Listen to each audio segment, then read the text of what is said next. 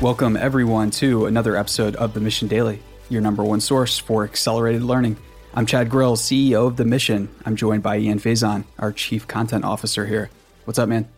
You know, I am excited for another episode of The Mission Daily and to look into your lovely eyes. Thank you. And for those of you who can't see, Ian is sitting across the table from me. So, yep, just got weird. Producer Max in the studio to the right. In the house. And today, as every episode of The Mission Daily, we're going to deep dive into an important topic and then show you ways to apply it in your own life. So today we're talking about the first principle of accelerated learning, which is direct experience. We're going to go into what direct experience is, why it matters, and how it's the most important credential or type of experience you can have, and a few examples of how to unlock it or improve your life. If you're brave enough, if you dare, basically. Direct experience is not for the faint of heart, and we'll tell you why. So this episode is all about direct experience, and an inspirer of direct experience is hopefully The Mission, but also one of our sponsors, which is Audible. They are the exclusive sponsor of The Mission Daily. You can get a free audiobook when you go to audible.com/themission or text The Mission to 500-500. I love it. Chad, let's get into it. What is direct experience? It's experiencing things without the lens of technology, no filters, no feedback, no family, no friends, just you by yourself, no technological lenses. And it happens when you get away from everything else, basically. You encounter nature, a good book, media, a person you meet on the street alone. And so you're not told what to think. It's just you and your thoughts. So does this mean like venturing out alone into doing new things, or like what's the difference between like direct and on your phone? It could be that. Basically, direct experience is the idea that you are much more prone to notice things and remember and have new thoughts, new insights, new experiences when you don't have any, when you have a minimal amount of influences. Let's call it that way, because there's always going to be some amount of inputs and outside pressures and, you know, things competing for your attention. And the idea of direct experience is that you pursue a place where there are fewer and fewer outside inputs and basically just by yourself. So when was the first time that you learned about direct experience and kind of like this concept as it relates to accelerated learning? So this might be a phrase that's familiar to some people. It might be a phrase that some people are just hearing for the first time. I know the first time I encountered it was reading a book called Travels, which is written by a famous author that most people know for his fiction, Michael Crichton. And this is his autobiography, which he chillingly wrote when he was like, I think 38, I want to say. So not many people write an autobiography when they're that young. And Crichton is also a guy that died young. And for some reason, he didn't really explain it in there. He just wanted to write an autobiography. So he did. And one of the things that he just went on in this book about was direct experience. And Crichton was definitely a G, selling, 200 million books in his lifetime, if not more, number one movies, TV series, everything like that. And what he did was just present this phrase without explaining it fully. And I think that is kind of like a genius level tactic where you don't fully explain something, but you leave it up to the reader to investigate and study it and go deeper in it. So when we had kind of talked about the idea of direct experience and like how practical it is now, like what would be examples of kind of like betraying this? Would it be like, I want to go on a trip and I'm going to ask every single person, one of my friends, what, have you ever been to Portland? And then going on Yelp and reading all the reviews about different places that you're going to go.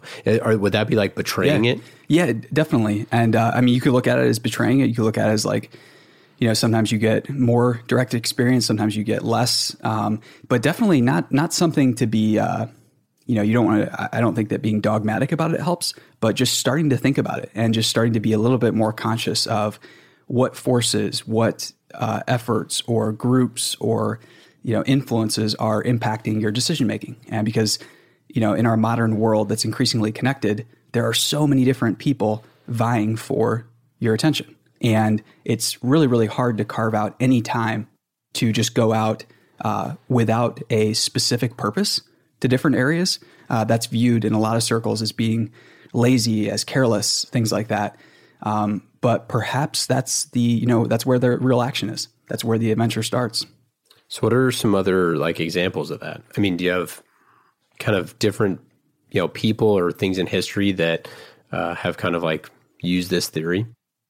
So the kind of thing that really inspired Crichton is that he noticed that when he traveled without a specific agenda, when he stopped having a purpose for everything he did. And purpose is, it's easy to, you know, think of as always being a good thing, but sometimes letting our impulses and our intuitions, you know, guide us a little bit is something that's pretty, you know, it might be vital to your life, to a new discovery, to just getting some time alone with your thoughts. So it could be travels. It could be just wandering for a little bit. It could be not having like a week of anything to do, not planning vacation, not doing anything, but just following your interests. What about, you had talked a little bit to producer Max earlier about the idea of like, instead of asking or finding directions, oh, yeah. like going on Google Maps, just like walking out in the world and just asking directions to a place and seeing yeah. where it takes you. Okay. So this is great. So just imagine that there is, we're talking about a place called Almere Falls, like gorgeous waterfall and everything. But imagine that you know, get on to Google Maps or look it up on Yelp or ask somebody if it's good. Like right there, we're already talking about three different huge institutions. And I guess in the case of a friend, it's not, but you get the idea, that are already weighing in and influencing you on what you think about it. So your experience of the falls has already been, you know, drastically shaped in a way that, you know, it... Are you going to experience it with fresh eyes, or are you going to get there already knowing what to expect with preconceived notions? And yeah, does that make sense? Yeah. I mean, I think that a huge part of this, like in my life or in those around me, is just that it's so hard to escape the opinions. Like you go to see a movie yeah. and you're checking Rotten Tomatoes. You're going to whatever kind of societal event, when something happens, you can go onto Twitter and immediately see what the world thinks about things. Yeah. So I think that right now we're being trained a lot of times to just see what the consensus is. I mean, the idea of a movie critic in and of itself is pretty ridiculous, but the idea of a tastemaker is like, hey, this stuff is pretty good. You should check it out and kind of form your own opinions. Definitely. And another idea I think that's fun to challenge is the idea that more reviews of something is better. And that's something that is like maybe taboo to question for some people. A lot of people look for the volume of reviews when analyzing a purchase decision or something like that. And eventually you're just going to get to a place where you're going to get what the majority of people think. And you're not a statistic, and treating your decisions and your purchases and your products like, you know, you are the same as everybody else. It might be a mistake. Maybe it's a good idea for some things. Maybe for other things, it's a bad idea. But there's a great quote from Travels that was kind of, I think, the first place where I encountered the idea to just really start thinking about it more. Is it okay if I... Yeah, if I do, go ahead. Read it to everyone here. So this is Crichton commenting on... Obviously, the book's called Travels, but this is where direct experience first comes up. Often I feel I go to some distant region of the world to be reminded of who I really am. There's no mystery about why this should be so. Stripped of your ordinary surroundings, your friends, your daily routines, your refrigerator full of food, your closet full of your clothes, with all of that taken away, you are forced into direct experience. Such experience inevitably makes you aware of who it is that is having that experience. That's not always comfortable, but it is always invigorating. I eventually realized that direct experience is the most valuable experience I can have. Western man is so surrounded by ideas, bombarded with opinions, concepts, and information structures of all sorts, that it becomes difficult to experience anything without the intervening filter of these structures. And the natural world, our traditional source of direct insights, is rapidly disappearing. Modern city dwellers cannot even see the stars at night. This humbling reminder of man's place in the greater scheme of things, which human beings formerly saw once every 24 hours, is denied to them. It's no wonder that people lose their bearings, that they lose track of who they really are and what their lives are really about. So travel has helped me to have direct experience and to know more about myself. It's just crazy how unintentional he is about everything. Yep. Like, and this is the guy who created, you know, Westworld and Jurassic Park and all these things about actual places where you could go yeah. and experience things directly. Directly. And it's amazing that, you know, he kind of left that blueprint. What do you think kind of he would say now about the rise of all of the social media stuff with and how direct experience is probably getting more and more digitized or lost? I think that he would say that it was generally just a complete joke that was much, much closer to extinction than Wall Street or the people who are living and spending a lot of time on social media might think. So he was famous for, he's directing, he's writing all these movies. He was famous for saying that he thought movies were a dying art form, that had already like outlived their usefulness a long time ago, and that basically something like extended TV series, you know, like we see Westworld today, we're going to replace movies. He was calling that way, way before it ever happened. I think like back in the early 70s, he was making that call. So I think that he would look at social media as a very transitionary phase where it's the internet's brand new and we're still figuring out what we want to use it for. And it's just a bump in the road towards far greater things. But it's like when we were talking in the first episode about accelerated learning, nobody is walking around going, hey, honey, I got to plan an extra hour in my weekend because I got to really just get on Facebook.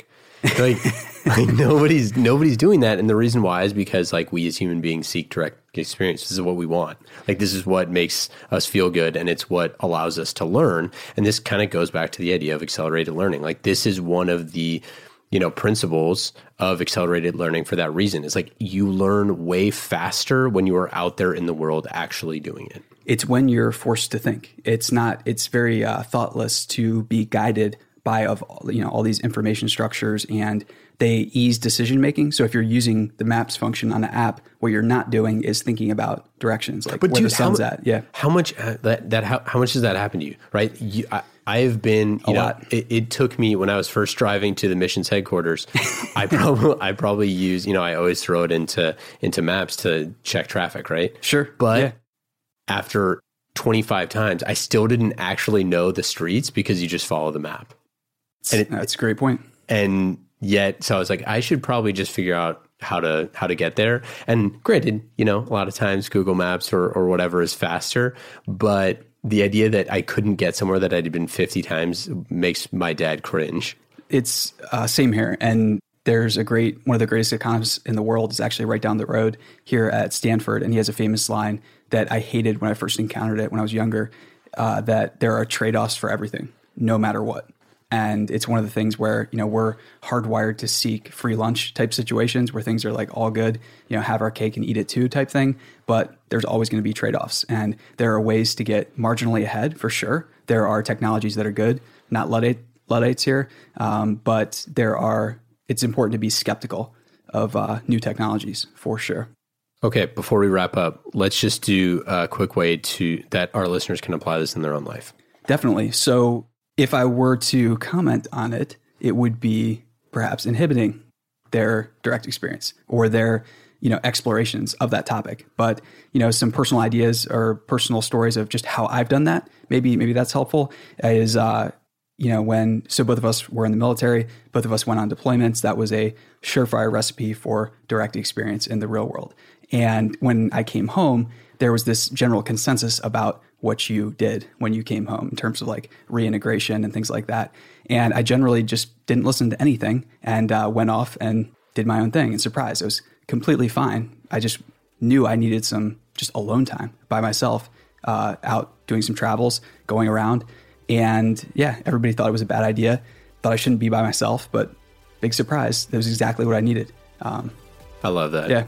Okay. All right. That's it. We're right under 15 minutes. We want to keep these first 10 episodes of the Mission Daily podcast a little bit shorter. And then as we go on in the future, they're going to be much deeper dives into these topics with interviews and bringing other people on and dives into books and all of that stuff. But we just wanted to get these first 10 principles of accelerated learning to you. So coming up next episode on the Mission Daily, we have creativity and how you can supercharge it. Love it. Stay tuned. Thanks so much.